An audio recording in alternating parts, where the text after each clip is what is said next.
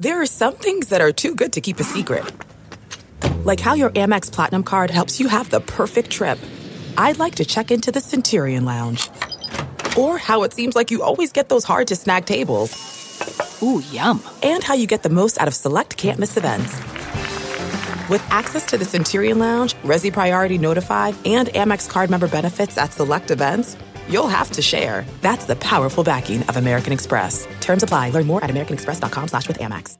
The spirit of performance is what defines Acura. And now it's electric. Introducing the ZDX, Acura's most powerful SUV yet. Crafted using the same formula that brought them electrified supercars and multiple IMSA championships, the ZDX has track tested performance that packs an energy all its own. Unlock the energy and order yours at Acura.com. I want to tell you a story. It's a story about a scandal, broken relationships, gossip, rumors, money, corporate rivalry, and a broom.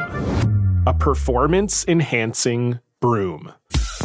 My name is John Cullen. I'm a comedian, podcaster, and for 20 years, I was a semi professional curler. And I want to tell you the story about how a single broom almost imploded the 500 year old sport of curling. We felt like we were bringing a knife to a gunfight. It's the story of a superstar and his fall from grace. Well, I was being dragged through the mud. It's the story of two brother entrepreneurs with a dream. I said, that's great news. It's a story of intrigue. I still don't understand why we want to keep his name secret. The full story has never been told, so I'm going to tell it. Broomgate How a Broom Almost Killed Curling. It was a year I'd like to forget. To listen to Broomgate, search for Broomgate in your favorite podcast app. That's all one word Broomgate. This podcast is powered by Sports Drink, your digital water cooler. What's up, everybody? Welcome back to Attention to Detail, the podcast. Um, really excited to have. I mean, we just talked. What was that? Two weeks ago when I was in DC. Yeah. Um, so we we were talking some really good some really good talk, and we are like, yo, let's just let's just make this a podcast. So good timing. Um, my guy Josh Fan, really good.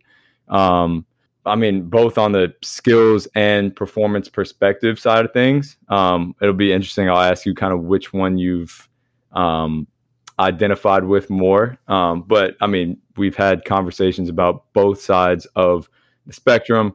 Um, so I think there's a lot of value here in this podcast for both growth trainers and performance coaches. So I'm hyped for it. Josh, feel free to give um, just kind of a short intro, who you are, what you've done, what are you doing now, um, and just kind of um, give them a background of of the whole spiel.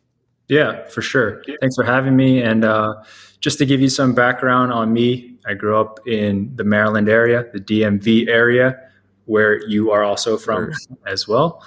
Um, oh, yeah.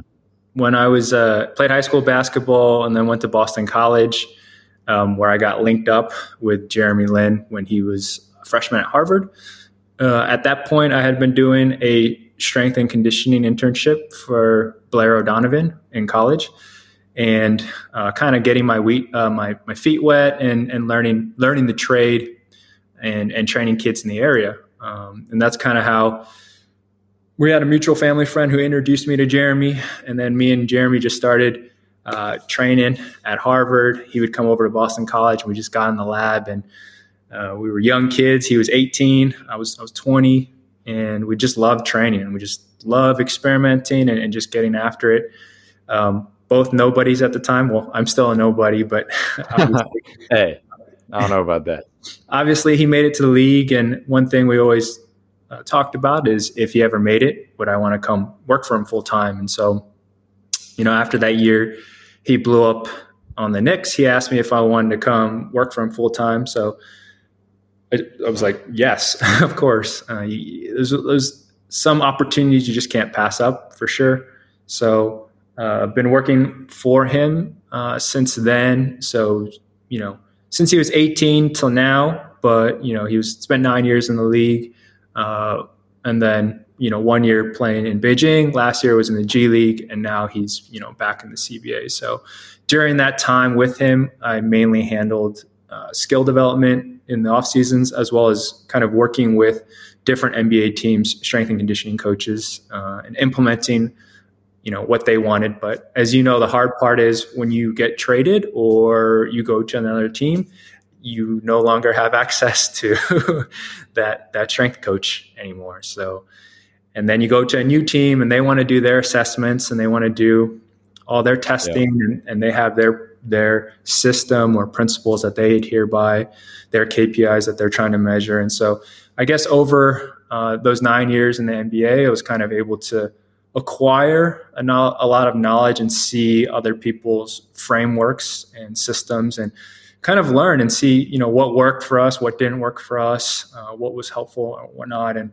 kind of came up i don't want to say with our own system but you know what worked for jeremy um, and right. because I'm, i kind of travel with him moving from every city to city uh, including being a, an assistant coach for the beijing ducks uh, the cba team he was on you know i had to kind of be that swiss army knife you know just because when yeah, I had to be the guy who did everything because I was always, you know, with him right. stuff. So yeah, that's kind of my story. And this past year, as you know, I, I have a newborn. Uh, we just gave my wife just gave him birth a few weeks ago. So, you know, I made the decision to start my own training company called Awaken Training, and right now it's just performance training. But you know, you've inspired me to, you know, potentially, you know, hey, let's go. maybe open my you know own gym or court. And so it's a kind of a transition year for me uh, but you know i love both. I, I, love the strength and conditioning. I love the performance side and the skill acquisition the skill development is obviously a huge passion as you know i've been on a you know 11 year project with with jeremy and his, his professional career or you could say 12 true true yeah i mean i think number one, uh, being able to have both of those, um, the strength and the skill side, is is something that kind of helps you see things from a more, more hol- holistic manner. Um, and that's part of the reason why I enjoy talking to you so much is because you then start to implement the skill into the strength, the strength into the skill, and see that it's really not two separate entities. It's like sure. player development or the development of the athlete or the human is one. Um, and I mean, having worked with primarily with at least one athlete for 12 years, like you mentioned, um, but also being around so many teams and so many players as a part of that journey, you've seen a ton of different methods, qualities, and athletes. You've seen the whole nine. Yeah. Um, so, what would you say? Make and this is the most broad question you'll ever get. What would you say makes the best athletes the best athlete? What what makes the elite the elite? For sure. And you know there's a we, there's a common saying was there's always phd in your sport first right? Everything we do in the weight room and performance side is is to enhance and yeah supplement our, our what we do on the court right? So it, that being a PhD and being elite at your sport is always going to be the most important thing. And I would say to answer your question, you know, seeing Jeremy with Carmelo, seeing him with Harden, uh, Kobe, Kemba, uh, like Kawhi, all these uh, Trae Young, all these kind of like all star caliber type players, uh, or even Steph Curry, his first year too. I, I can't believe I forgot him. I would say the quality is oh, definitely. I didn't even realize um, that. It was on the Warriors his first year. Is um the quality is is being an elite problem solver, and and what I mean by problem solver is they are able to adapt quicker than other players on the court, whether it's defensive schemes, whether it's they're having an off night, whatever the situation is, they have the ability to adapt to whatever situation is in front of them and, and be able to to perform. And so, uh, you know, if you think about the NBA Finals or even the NBA playoffs, you're continually playing a team that knows all your plays. They know all your coverages. They know everything, right? They know they everyone watches film over and over again. They know exactly what sets you're going to run. And so, who's who's going to distinguish themselves? It's it's the person who can solve the problem faster, right? It's the person who can adopt adapt to the current situation and be flexible. So I do think, you know, that to me is probably the most standout quality. There are some other qualities I think are are super important is um, I think the ability to be like curious. And what I mean by curious is hmm. they are constantly thinking about the game and they're constantly th- and, and goes with problem solving. You know, Einstein said that it's not that he's smart, smarter than everyone, it's just that he thinks about problems longer. And I think with elite players, film stays with them a lot longer. So I remember talking with Jeremy a bunch of times, and he would say, I would mention a, a play like three games ago in the third quarter, and he would be able to, he would know exactly what I was talking about. He was like, Oh, when uh, this guy was over here, I had the ball right. It was like 12 seconds left uh, on the shot clock, da, da, da. and I was like, wow.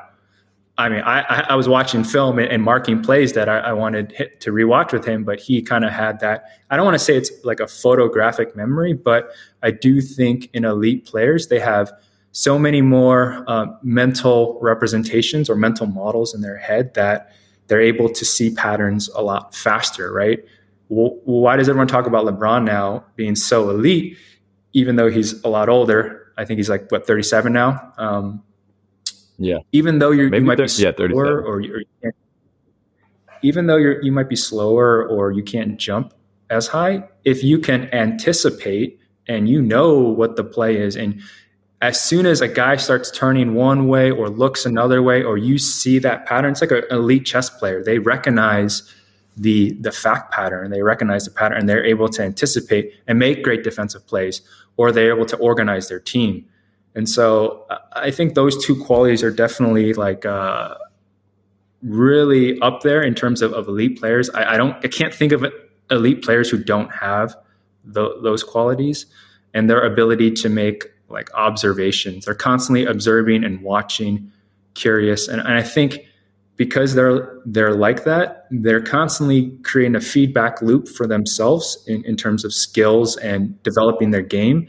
That if you keep doing that day in, day out, and you talk about someone like LeBron's career or someone who's played so many games, you know, he plays including preseason, it can be up to, I don't know, 100 some games every year. It's like light years ahead of of us. Like how many times you've seen a situation and stuff. So I, I would say um, those are the qualities, and I'd be interested to hear if you agree. no, I mean for sure. I think I always call it figure it out ability, where it's like you throw a task at an athlete, you throw a situation, an environment at an athlete, and the best players in the gym are able to figure that out the quickest. And that can even go in the weight room, right? Where technique may not be ideal at first, and you're like, literally just give them one cue or just kind of let them figure it out and they figure it out. Same thing on the court. You put them in a certain environment and they're able to take the most roads to one destination, which is, which is successfully completing that task. Um, what where I'm really interested in is how we can train that adaptability, problem solving, figure it out ability that I like to call it. Because like you mentioned with LeBron, 100 games a year, he's seeing these situations so many times that it's it's repetition, right? It, it's it's going to come with that repetition. Now, when we're looking at high school player, college player, even a, a player who's in the NBA, not saying how can we get him to the elite level or like the top of the top, but how can we improve that problem solving ability in our training? I'd be interested in um, your thoughts on how we can attack that. Yeah, I mean, there's definitely several things, and this is probably a longer question that we'll have to break down into different parts. But you know, if, if we take kind of maybe your last Instagram post with like a constraints led approach where uh, two guys are trying to attack and they have to avoid each other and make a layup, right? The one where you have all the TikTok, you know, hater comments that you're responding yeah. to. But uh, you know that that to me is an example of we're we're trying to one create uh, problem solving. We want people to to make decisions, right? So teaching people to to constantly make decisions throughout their workout. That's why um, you know repetition, like blocked practice in certain situations, is, is not like the best for for skill acquisition. It's good for maybe stabilizing a new skill that we're learning if we're trying to correct someone's form or trying to teach them like the new mechanics, like, yeah, you, you need reps. Like, there's no way. But once the skill has stabilized, how do we continue to destabilize the skill where we have built in variation to the skill that we're, it's exactly what you're saying. We're not teaching people, oh, hey, memorize. LeBron has these uh, 20,000 patterns memorized in his head. It's not that. If, if you watch, so Kyrie played in his first game like last night, right? 22 points. But if you just watch like some of the movements in the fourth quarter, uh, where he was like driving to the basket and he had a fast break and stuff, those those movements, he didn't do the exact same drill in his skill workout, if that makes sense. He didn't exactly. see the exact same fact pattern. But as we know, agility, being able to to react to an external stimulus, like he has the tools that he can constantly calculate okay, speed, uh, velocity, like just direction. Um, there's, I, am trying to think of the Oshae, uh, he's Oshae uh, Brissett, or I am butchering his name. Yeah. Yep. He has him isolated yeah, at the key, and he does a left to right crossover, and he reaches to like try to like s- like swim over him, expecting that Oshae is gonna try to put his hand on him. Oshae doesn't put his hand on him. So Kyrie leads with his left hand, sees that he doesn't, the guy hasn't reached his hand, readjusts his hand, pulls it back, and then swims it over. Again, that to me is probably a never trained skill set, like in skill development, if that makes sense. Like he never did that as a drill with like uh, constraints led or, or cones or something like that. But because right. he had an elite skill set and he's trained and he has a lot of a lot of variability and variance in his thing he adapted to the external cir- the external stimulus and, and to answer your question in a more succinct way instead of just going on forever is is how can no, we good. how can we continue to build that decision making process into our skill development but then also how can we use constraints to allow new skills to emerge or new solutions, right? Because your solutions to a certain problem at your height, your speed, your length are going to be different than Kyrie's, different than Steph's, and during, different to a bigger guy, right? We accommodate based on our ability, right? If, if you if you're trash at handling, you're not going to be like all of a sudden create a new solution, right? You can only do it within the context of your current level of skill. So, yeah, that was a really long-winded answer, and we can go into no, whichever part. No, it's good. It's, I mean, no, that that I have so many thoughts racing through my mind right now. I mean, I think what you touched on last is interesting, where each athlete will have different attractors. Um, whereas, like, if I'm really good at handling the ball on the simplest level, I'm probably going to take more dribbles to solve a solution. If I'm better, if I have better um, deceleration ability on my right leg, I'll probably go that way more often if I want to get to a step back. And we have to consider this in training. Now, I think two common misconceptions came to my head when you were talking about Kyrie, how he adapts, how athletes adapt in general. I think number one is that the game moves slow enough for an athlete to consciously adjust to these things. Like a lot of mm-hmm. what you see on Instagram and really anywhere these days is like the three best counters to whatever move. And in reality, it's not a like you mentioned with LeBron, it's not something where we memorize it, it's calculated and if this guy does this, we jump this way. It's like sure. no, these things happen so fast that one anticipation and two just almost the the reflex is what's more important. And this is what requires training the decision making rather than just training the action. And the number two is that training the action has to be some, or the the decision making has to be some crazy complex thing in training. Um, I mean, even I'll do stuff with athletes where it's like, all right, we'll get your block shooting in, but I'll have you know one of my assistants or interns or even myself like I'll step a direction and they just step the opposite way of me and shoot. And mm-hmm. it's like even just the small kind of minute decisions increases the engagement in the pro in the the training process where it's it becomes less mind mindless, less automatic where it's just shot, shot, shot. Now everything is a decision. Um, I posted something about contested shooting the other day, and people were hot about it. I was like, why? And I think a lot of them thought that making decisions in training comes with, you know, making crazy Kobe fadeaways. I'm like, dude, I'll have someone mm. just put a hand up on a catch and shoot three, and we're shooting simple shots. Um, but it's just the the perception and action to it, and actually um, implementing an environment for adaptability. So those are the big things that I kind of took from that. Um, mm-hmm. And I'm just curious as to so we've talked about kind of the skill, the the technical. Um, one thing you hear a lot from you know everyone from announcers to coaches to just the average um, viewer is like he has the it factor. He has it. Mm-hmm. He has it. Like I'm curious being around a lot of players in your shoes who have had it. What do you see is it? What what's the it factor in a lot of these top tier athletes? Yeah, and it's obviously a challenging question because we call it it. if there was a if we could be specific and label it, we wouldn't call it it. It's because we don't actually know what it is that we have to call it it and describe it or you know, it's it. You know it when we talk about it. So I mean that that is a great question. I, I can't say like I have if I knew what if we any of us knew what it was, that would be a million dollar thing that we could be able to train into players. I think that maybe in our lifetime would be a great. Uh, I would be. I would love to understand that more. I have some thoughts as to it. I definitely think it's a multifaceted factorial answer, as in, like, you can't say this guy got this type of training, or this guy's strength and conditioning, or this guy is just built different.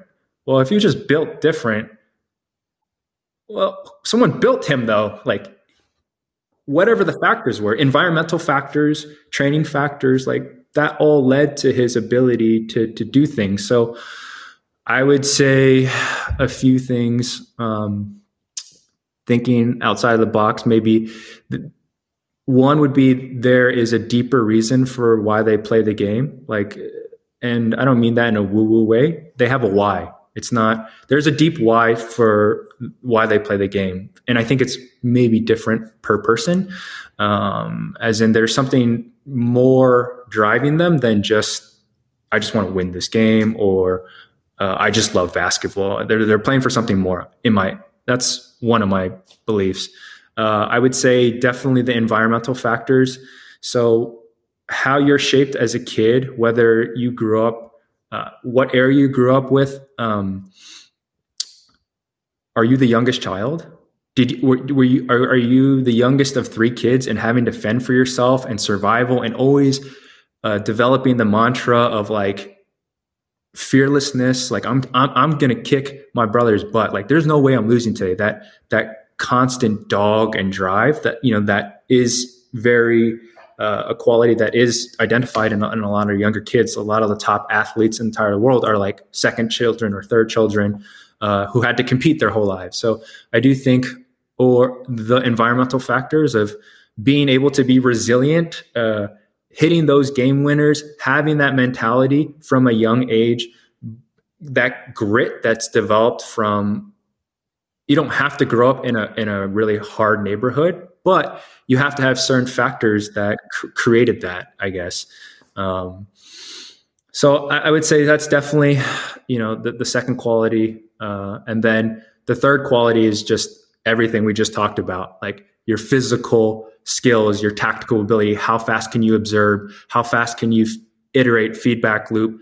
How hard did you work? Like your vertical speed, all those things combined, I would say is the mixture of, of the third. You have to have the physical tools, if that makes sense, uh, to to be able to execute on the thing. Like if you don't have the physical tools to throw a 100 mile per hour pitch, like you're not going to be or, or 90 mile per hour pitch, you're not going to be in, in the Major League Baseball league. Like you have to have some physical qualities at least within striking range.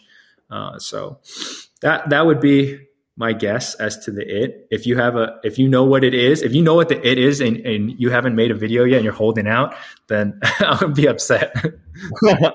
I have I have the secret sauce, guys. I'll uh I'll charge everyone fifty grand for the uh for the it factor. No, I mean I think it's it's uh I don't think it's anything that anybody will ever put um a label on or have an equation for because I mean you just you start to learn just looking at all this stuff is like and you know this probably way better than me is like there's no way to quantify all this stuff. It is just there are too many factors, too many variables.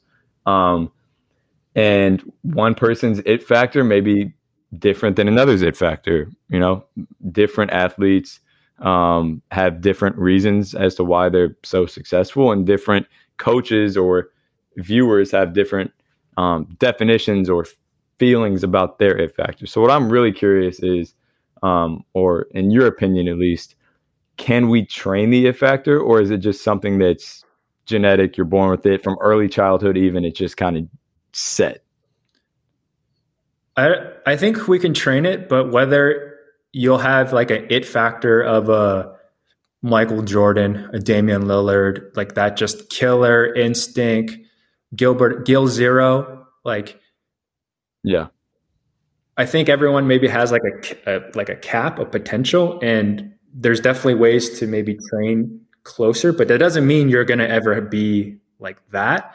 So, I mean, when I was younger, I, I, don't know if this is true. I would love to ask Gilbert Arenas, but he, I remember reading a story about him talking about how he, to train that uh, game game winner mentality, like hit those like buzzer beaters. Lots of times he'd play in these pickup games or these pro am games, and he would purposely not take shots till the last shot. Like he wouldn't shoot a shot till the game winner shot. And he, he only wanted to shoot that. And that was his only KPI is do I make this game winner shot?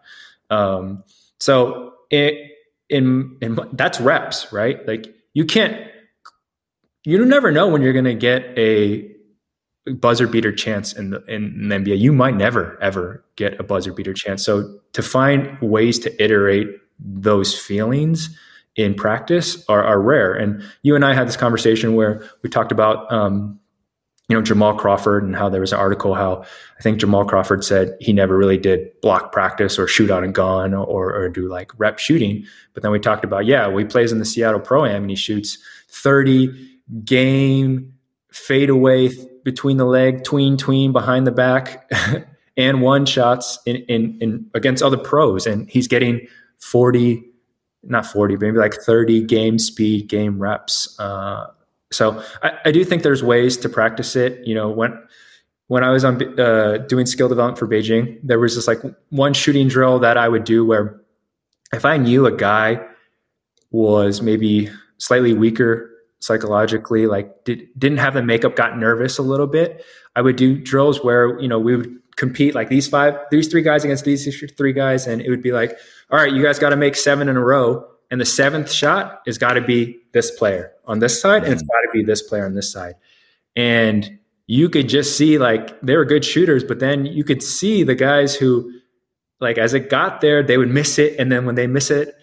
you know, they'd feel bad because their teammates are like, "Oh yeah, it's cool. Yeah, come on, the next one." And if they missed that game winner again, it would be like the, the, the, there's just like mounting pressure, right? So, oh, yeah. you know, that's also why like high school coaches will be like, Cole, come to the free throw line. You got uh, shoot shoot this free throw, and and if you make it, nobody has to run. If you miss, we're doing a we're doing 17s. And you're like your heart. Uh, oh, yeah. So I do think there are situations where you can you can create people to handle pressure. Like I don't think all Navy SEALs or sniper military snipers are like have an it factor, but they're able to train handling high pressured, like high demanding situations and have certain tools to equip them to better handle those situations. So whether that's the it factor or not, I don't know, but I, I would imagine yes that there are certain ways that we can we can train that quality. Um, whether that's like in basketball or outside of basketball, because I think it's not just in the sport of basketball, but maybe in their DNA, their character, how they are at home, how they deal with people. I do think it uh, it extends to those areas as well for some of those people. For sure. No, I mean, I think I'm probably taking a shot in the dark here. Um, I'm definitely taking a shot in the dark here, but I would say number one, you like you mentioned, you have to have the tools to perform with the level that somebody would consider you to have the it factor. So that's number one. But number two is I think environment is something that you know can can breed players to have that it factor. I've had kids who come in the gym and they're timid, um, nonchalant, you know, the whole nine. And just being in the environment of, you know, six, seven, eight other dedicated, hungry um, hoopers who may have that it factor, it's kind of like a, it diffuses to them almost, where they're like, okay, maybe they had it already, maybe they didn't, maybe they had some genetic predis- predisposition to it. But now they're like, okay, I know what this looks like, and I can kind of allow this to come out in this environment. Um, so, kind of breeding an environment to um, allow that it factor to come out with competition, with decision making, with all these things that really engage players and drive them or or nudge them towards um, allowing this to come out. And then I think number three is just um, artificial or, or not manufacturing situations in which that athlete has to persevere through something. Now, a lot of guys and girls get this naturally, right? We we had this conversation about Damian Lillard, all the crazy shit that he's been through, and I mean, if you get through all that, and there are some athletes that I've worked with who have just had extremely difficult conditions, and they're strong enough to get through it and still be hooping well, damn right they have the it factor because they got through something that's way deeper than basketball. For sure. Um, but I do think there are times on the court where we can breed this with athletes. I tweeted something about this today where I was like, I don't really feel the need to verbally, you know, talk down or motivate or really say anything to my athletes because a lot of what I let do what a lot of what I let happen is the task or the environment creates that adversity for them where they're trying to figure something out. They're trying to figure something out. They they get frustrated, they get angry. And then eventually they have that breakthrough and that's almost practice to me where at a much more micro scale compared to some of these macro life events that can happen, you're getting practice, you're getting reps, breaking through walls, breaking through walls, solving problems that frustrate you.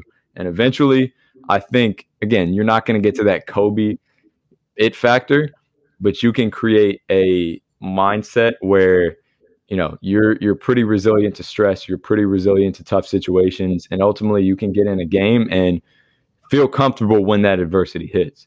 So I think it's trainable to a certain extent. Again, long-winded, um, but I, we're on the same page in the sense of like it's it's genetic, it's early childhood, but it's also what environment you are housed in in your training environment and, and just life otherwise.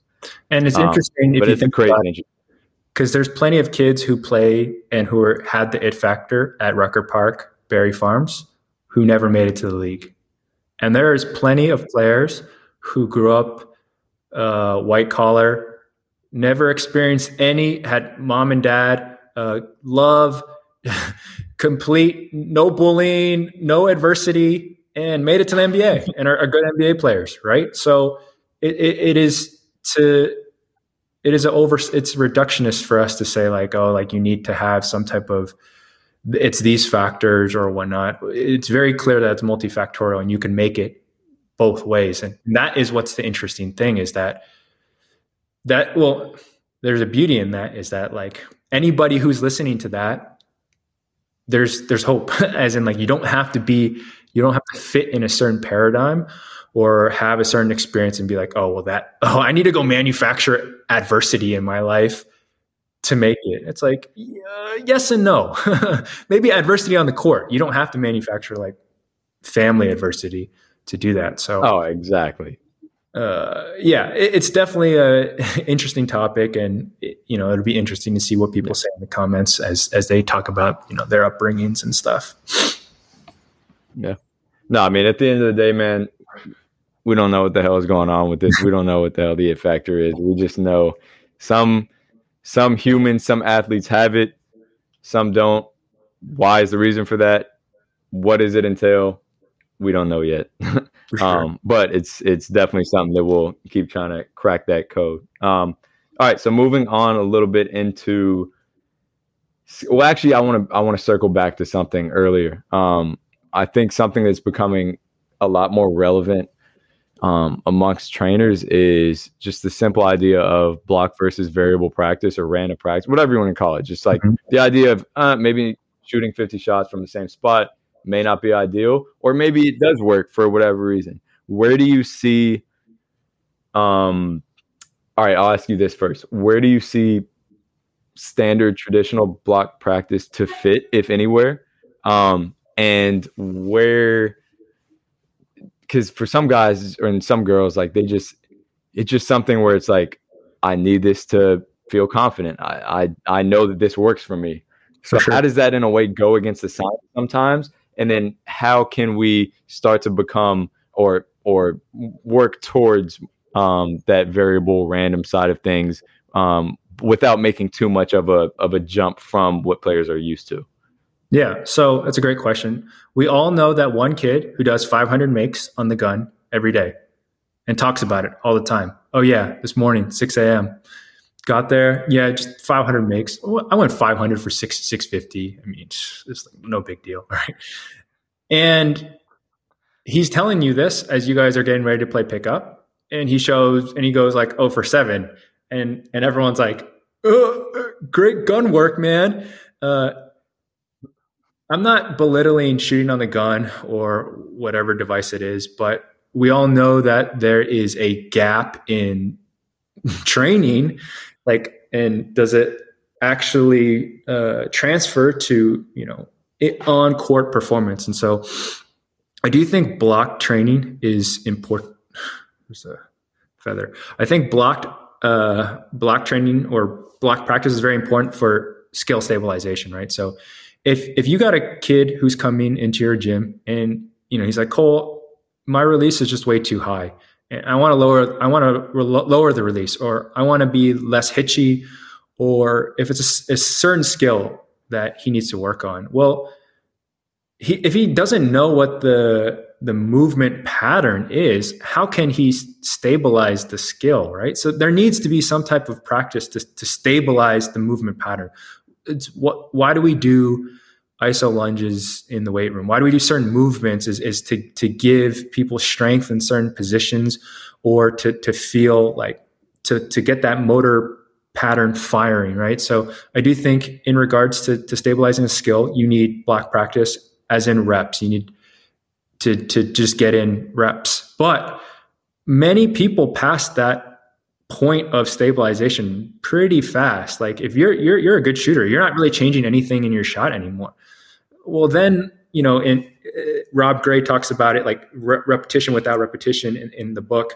Um, whereas in like you, there, no actual rep is actually exactly the same, and the person who can have variability in their training is actually the more adaptable person, adaptable person in that he can change his shot in different situations and problem solve in different situations. So where it fits in, I feel like it fits in at the beginning of a workout. Um, if you're just trying to increase body temperature, if you're just trying to uh, get somebody confident in seeing the ball go in, and you know, I, I just I just give me like 50 shots. I just didn't get warmed up. Just I just need like 50. I, just, I gotta get the feel. I gotta feel. You guys are using these uh, Wilson balls. I'm used to the NBA leather ball. I just need to get I need to get my tactile feeling right.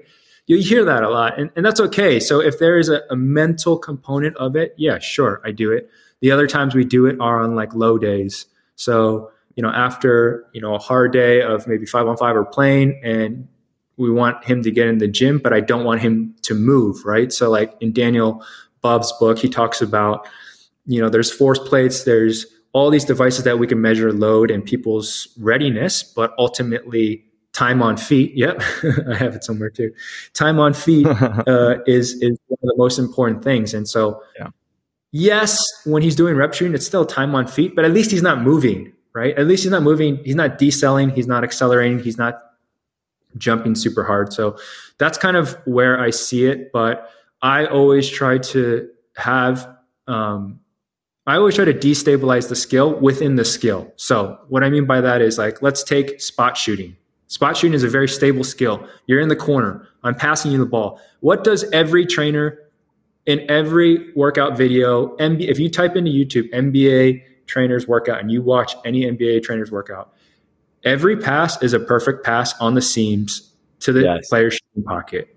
It's like imagine me stepping into like Steph Steph's workout. I wouldn't be like, Phew! like I wouldn't be like these super bad passes. But you know, with Jeremy, I, after he does warm up, after there is some block practice, like I rarely give him a pass on the seams, and we we intentionally practice that because it's the same shot. He should release it from the same position, tech like theoretically, but by me passing it off to the left, he's got to pull to his shooting pocket. If I pass it high and he's got to jump and get it and pull it down to his shooting pocket, no longer do those patterns feel different. Like you mentioned with the, with your analogy with like jumping a little bit to the side or, or someone kind of uh, contested shots. Like when we do contested shots, we rarely contest the same way. So there are times where I do try to poke Jeremy's eyes out when contesting a shot. There are other times where I actually try to block his shot. There are other times where I'm coming from the side or from the back and he doesn't know if I can block his shot. So there is a sense of like, is he there? Is he not there? Do I look back or do I just shoot it? Or do I just let him block the shot? Or no, there's no way. He's too short. So, but just cognitively thinking of that, does that affect his shot? Right. So there's so many ways to create variability in simple, not simple, but skill training that I think are overlooked in people are like, you don't need variability just for the sake of variability, is what I'm saying. You don't need to come up with a super complex drill because you're like, oh, variability is is what does skill acquisition. It's it's it's to me, it's the little variability within a stabilized skill to desta- to destabilize uh, that skill. For sure. No, I mean, I always use the example: if you're going from the corner to the wing and back and forth, that's variability. If you're taking a step side to side, that's variability. Obviously, there's a spectrum of what variability is. Um, but you don't have to get crazy high on that spectrum to reap the benefits of variable practice. Um, so I love the the not even bad passing, but just imperfect, I guess, passing. Like dudes, it's so funny. I always have like the first workout with like somewhat high level guys, like kind of mad when I'm giving them like some passes up here and passes up here. And I've even had dudes be like, bro, can you give me a good pass? I'm like, you're gonna get a good pass in a game every time. Do you want to go just like shoot on the gun? All right, fine. Then we'll we'll stick with this. So it's uh, I think it's something that a lot of people are starting to to see, but it's it doesn't have to be you know a crazy level of variability to reap those benefits. Now we could go on about skill acquisition for hours and hours too. So I want to touch on this last topic real quick, and I think this will be the one that I'm most interested in hearing your perspective on. Um, you've been around the NBA um, as well as obviously in China with professional teams. You've been around other trainers, a ton of high level athletes, um, but more importantly, the trainer side of things. What would be your advice to the younger trainer getting into the game, um, both on kind of the technical side of things, so what to learn, what not to learn, and then probably more importantly on the human side of things, the life that comes along with being a trainer at a high level? Yeah, I mean, so before I talk about that, there's actually one thing I would like to plug or squeeze in before that would segue to my answer kind of uh, into into that conversation. And you know, we talked earlier about like what's the difference between high school to college, what's the difference between college to the NBA? Why are these guys who are so good, so talented, they, they can't make it to the league? That is also a multifactorial answer. But I guess there's a lot of hoopers and trainers that are probably listening. They're going to be listening to this podcast. And one thing that I, I think that does get overlooked that you and I discuss is the importance of one, you know, deliberate practice in our training, but then also like intention and attention, right? Intention, I with an I, and attention with an A. in in regards to our training. So you have so many D1, D2, D3 pro guys come into your gym, right? You can right away see who, and we use the word locked in, but who is focused in like intention. Like they're focused on, Cole said we're doing this drill. They heard everything you say. They know what we're doing. Like what is the intent of this of this drill, and they're very focused during um, during the drill. Then there's a component of attention. So Cole taught me this new skill, or whoever, whatever skill development trainer, coach. There's a component of attention where now you have to apply it, right? So you've acquired a new skill and you you can do it. It's stabilized, but you have to have attention in pickup game or at your high school game or college game to use that new skill that you have. Like the moment has presented itself to use the new move or the thing. And if you're not paying attention, you're not going to stabilize that skill in your in your bag or arsenal because you didn't use it uh, when you have the opportunity. And so all the, the like for me it's it's not who you who your trainer is. Yes, if you're you want to work with the best person you can work with or someone who who's invested in you and, and obviously cares for you but you can make it and you can become a great player on your own too if you can understand this concept of having intention uh, when you work out on your own on what you're trying to work on and then creating a feedback loop for yourself. And say you don't have a coach you can film yourself you can watch yourself right? You have youtube at your access to watch other people your height to deal with the same situations right? Your own body type and that kind of stuff. So uh, that is something I don't think it's talked enough about in, in skill development when I when I see a lot, and then the the importance of deliberate practice over time. I think a lot of people in today's generation think like one off season. I'm going to come down to details by any means. I'm going to train for three weeks and I'm going to become an all star, or I'm, I'm going to go D1 now because I got this, or I went with this trainer, right? And LeBron, Jordan, all these guys, like they didn't hit their peaks till or, or win their MVPs till 29, right? I think. Yeah, LeBron was 28, Jordan was 29, I think Kobe was 29, uh, Iverson was maybe like 26, and Durant was 29. So I'm only saying that is that like 22 should not be like your end goal. Obviously, like if you don't make it past college, like you're not going to play more. But what I'm saying is like people don't reach their peaks till that 29, 30, 31. So basketball, like improving is consistency over time. It's compound interest. It's it's off season after off season, off season into the into season and then into the off season.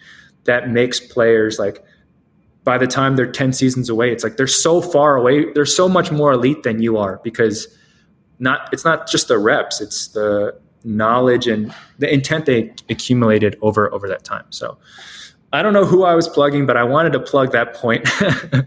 and and I guess my why I wanted to plug that before you know I give advice to other trainers is that as a trainer myself, we have to carry that same mentality of wanting to be elite trainers. Is we need intention in our workouts I need to have intent and focus in my workout when I'm training a player. Uh, I need to be locked in as to what I'm trying to accomplish with my player. And then I have to care about the player in the sense that, like, like I said, these players reach MVP at 29, right? Like if they, if I'm treating these people as as cattle or that kind of stuff, like they're never going to develop, right? So growth takes a, a, what I'm saying is growth takes a long time. And as trainers, like we need to have that same intent, that same and, and that same variability and feedback loop for ourselves. So what I mean by that is like after every training session, I probably spend the first 5 minutes in the car assessing the training session as in what went well, what did not go well, like processing how I can improve myself. And and I'm iterating. I'm always thinking like, okay, what went well, what didn't go well. But that can be every facet. That could be my communication. How many times if Jeremy had asked me the drill, like, what's the drill? Like three times? Like I didn't do effective job communicating. If he did it wrong or the skill wasn't acquired, then the maybe the method I chose wasn't correct. So I think trainers are afraid to be vulnerable or mess up or, or look dumb like in front of their players. And so they go to like what's their bread and butter or they go to like what they know they can look good in in the drill or they do a drill where they know they can get the person to fail. So they think the person thinks it's like a super hard drill because they got them to fail. Failing is important. Negative feedback is, is, is very important. But so I, I would say you know that is like personal development side i think that's really important. I do think as trainers like it's strength and conditioning is very new, right? In its inception, like it's only been around. I don't even know, like 1967. Now, don't quote me on that, but it's relatively a new profession compared to other professions, and so I do think there's a lot of things that we can we can grow. So, as trainers, like you don't have to know everything, but there are some things that you should understand about basketball. So the most simplest is reverse engineering the sport, right? Do you understand bioenergetics of basketball, energy systems? Like, what are the time motion demands of basketball work rest ratio?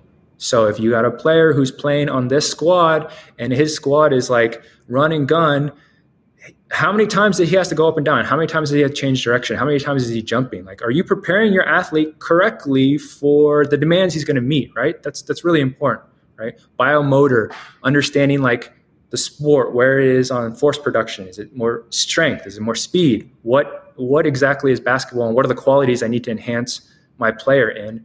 And then biodynamics, right? Movement. What what is what are the movements that create the greatest fatigue? Or what are the most common movements my athlete are going to be doing? Deceleration, right? If he's constantly deceleration, well, do I only want to train deceleration in the weight room? Uh, maybe not because I'm, I'm doubling his load. I want him to be prepared for it. But so what I'm saying is like at its base, I think skill development trainers should understand the sport a little bit better in terms of the demands of it. You don't need to know like every study or or all the science, but just the general general components I think would be uh, really important. What I said, like time motion demands, like you can you can do that by literally watching your player. So I'll watch Jeremy and be like, okay, guess what? They're double teaming him in the CBA and they're hard hedging him every single time. So he's never going to get what he wants off the first pick and roll. So maybe, you know, his offensive plays have gone from four seconds now to like seven or eight. So he needs to be ready to be able to do two to three pick and rolls, then play defense, then come back, and then what are the work? What are the rest ratios like of him jogging? Right. So, I think sim, sim, at the most basic premise, like trainers need to understand that, and then the the whole component of what we were talking about is skill acquisition, understanding like variability, understanding what really solidifies skill, how we build uh, intent into our workouts, wh- how we use constraints to allow new skills to emerge from our athletes. How do we encourage creativity? How do we encourage problem solving? I think are really important. And then it's up to you where you want to go. If you love S&C, like go into that. Go go straight sign up for Strength Coach Network fundamentals, like sign up for that stuff. Like go do the certification, read more. But if it's more of the coaching perspective, like uh, Brett Bartholomew, like that whole like conscious coaching, connecting with players, if that's more of your thing, like you should go that route. But ultimately, you should enhance like what you're really good at, and then whatever your weakness is or limiting belief, find ways to attack that. And what I mean by limiting beliefs is I think every trainer, every person in this world has some limiting beliefs that are in their head. I can't make it because I didn't play in the NBA. I can't be a great trainer because I can't dunk. I can't do this I can't make details, Jim, because I'm only 22 and I only have no social media following, right? So, okay, that might be true, but what are the things that you can do to um, make those less bad or make them feel like not limiting factors? So, that was a really long answer, and I'm sorry for droning on. And there is a second component, but I'm going to let you respond to what I just said before I go into the second side. No, go into it, bro. Keep killing it. Oh. Uh, yeah, and I guess ultimately, I think as strength, uh, as skill development coaches, like you have to know your why, and you have to know why you're in the game or why you're doing this. Um, I was texting with you earlier. There was that article in Players Tribune that came out like December 22nd. It was on Rob um, McClanaghan. And basically, he was KD's trainer, Steph Curry's trainer, uh, the Adidas trainer. I'm sure if you've seen like the old, uh, like Derrick Rose training, you would see, and Russell Westbrook, you see him. He played at Syracuse and whatever. And basically, he was at the pinnacle training all the NBA guys, going on the Asia trips, doing all that stuff. And he got divorced and then uh, he's just been struggling with suicide, suicidal thoughts, right? And mental health. And because, and why I'm bringing this up is you can achieve, you can become an NBA skills trainer. You can have NBA clients on your roster. You can have multiple gyms. You can have your own app you can be making you can be an influencer make millions of dollars but if you don't know your why or if you're not doing this for a bigger purpose or to for something bigger than yourself like what is it all for right like if if you take your own life or you have no family left like you've achieved everything but also have lost everything and I know there's a lot of trainers on here who are young and up and coming, and they're thinking about like, oh, if I can just get that D1 guy in my gym, if I can just uh, have a YouTube channel like that to get that passive income, if I can just get these runs, like I'll be set. And I think this is a good lesson to see somebody who had, you know, Kevin Love, all these top NBA players in his, circle and going to NBA games, uh, sponsored, you know, trainer endorsements that if you don't take care of yourself, you can't take care of your players ultimately, right? So I think self care, self discipline, like being taking action in your own life is what we as trainers need to do first and foremost, right? Because we're just all talk then if we're not living it out in our in our own lives, right? And and we're just being fake, right? We're like we're acting like we have it all together. We're, we're being alpha in the gym, being like, oh yeah, like, oh yeah, calling people out, not being yes man, all that kind of stuff. And then we're going home and like, we don't know what we're doing. We're dark and we're just have no kind of why. And, you know, so I do think for trainers, you need an it factor. to circle this back to the first question is, is kind of what's your why and what's your it factor. Um, and I, I hope people can resonate with this message. You know, I'm a little bit on the older side, turning 36. So, you know, you're, I love what you've done and what you've created. And I'm hoping that I can just pass on some wisdom, like being a decade older than you. Um, and I'm sure there's trainers listening to this who are older than me. And I, I hope I can have conversations with you guys too.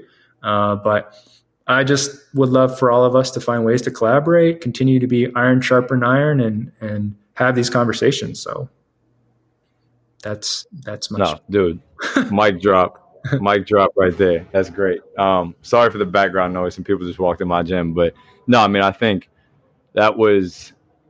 I, I literally felt like we were sitting face to face, like you just giving much needed advice to me um, early in my career, and it's. I mean, I'm sure a lot of younger trainers and older ones too will feel the same way where it's like yes we want the players we want the money that comes along with it we want everything but why are we really doing this um, and i think that's something that the more we're able to understand the why behind why why do we get into it in the first place i don't think many people get into training for the money in the first place maybe i know i didn't and getting back to the roots of that is in any career huge, but especially one where you're exposed to hundreds of millions of dollars on a daily basis with athletes that you potentially could be working with.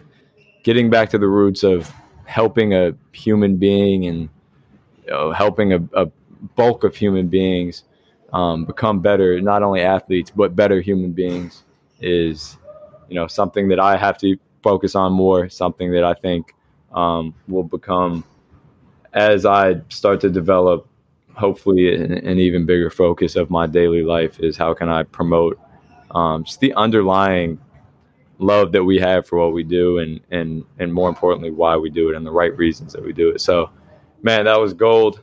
Um, overall, the the entire entire podcast was absolutely amazing. Um, I took a lot from it. I'm sure everyone else will. So, we'll definitely have to have a part two Um, we'll have to do a part two in the well, sure we'll back in DC. Yes, another ice plunge. Yes, yes for sure, absolutely. yeah, we'll do it in an ice plunge. We'll just be talking like the Kevin uh, Hart, Kevin, Kevin Hart cold bath. Yeah, exactly, exactly. So, um, no, look, man, thank you so much for the time. I know it's late. I know you got the newborn, um, but I appreciate you taking your time and dropping some gems and enjoy the time. And we'll be in touch and continue to have these conversations. So, appreciate it, man. For sure, I'll have to make it way down to, to Miami at some point and and get some of this work yes, in. Sir. And some coffee. Yes, sir. oh, hey, well, well, yeah, we'll talk about that off off air. For sure. Cool.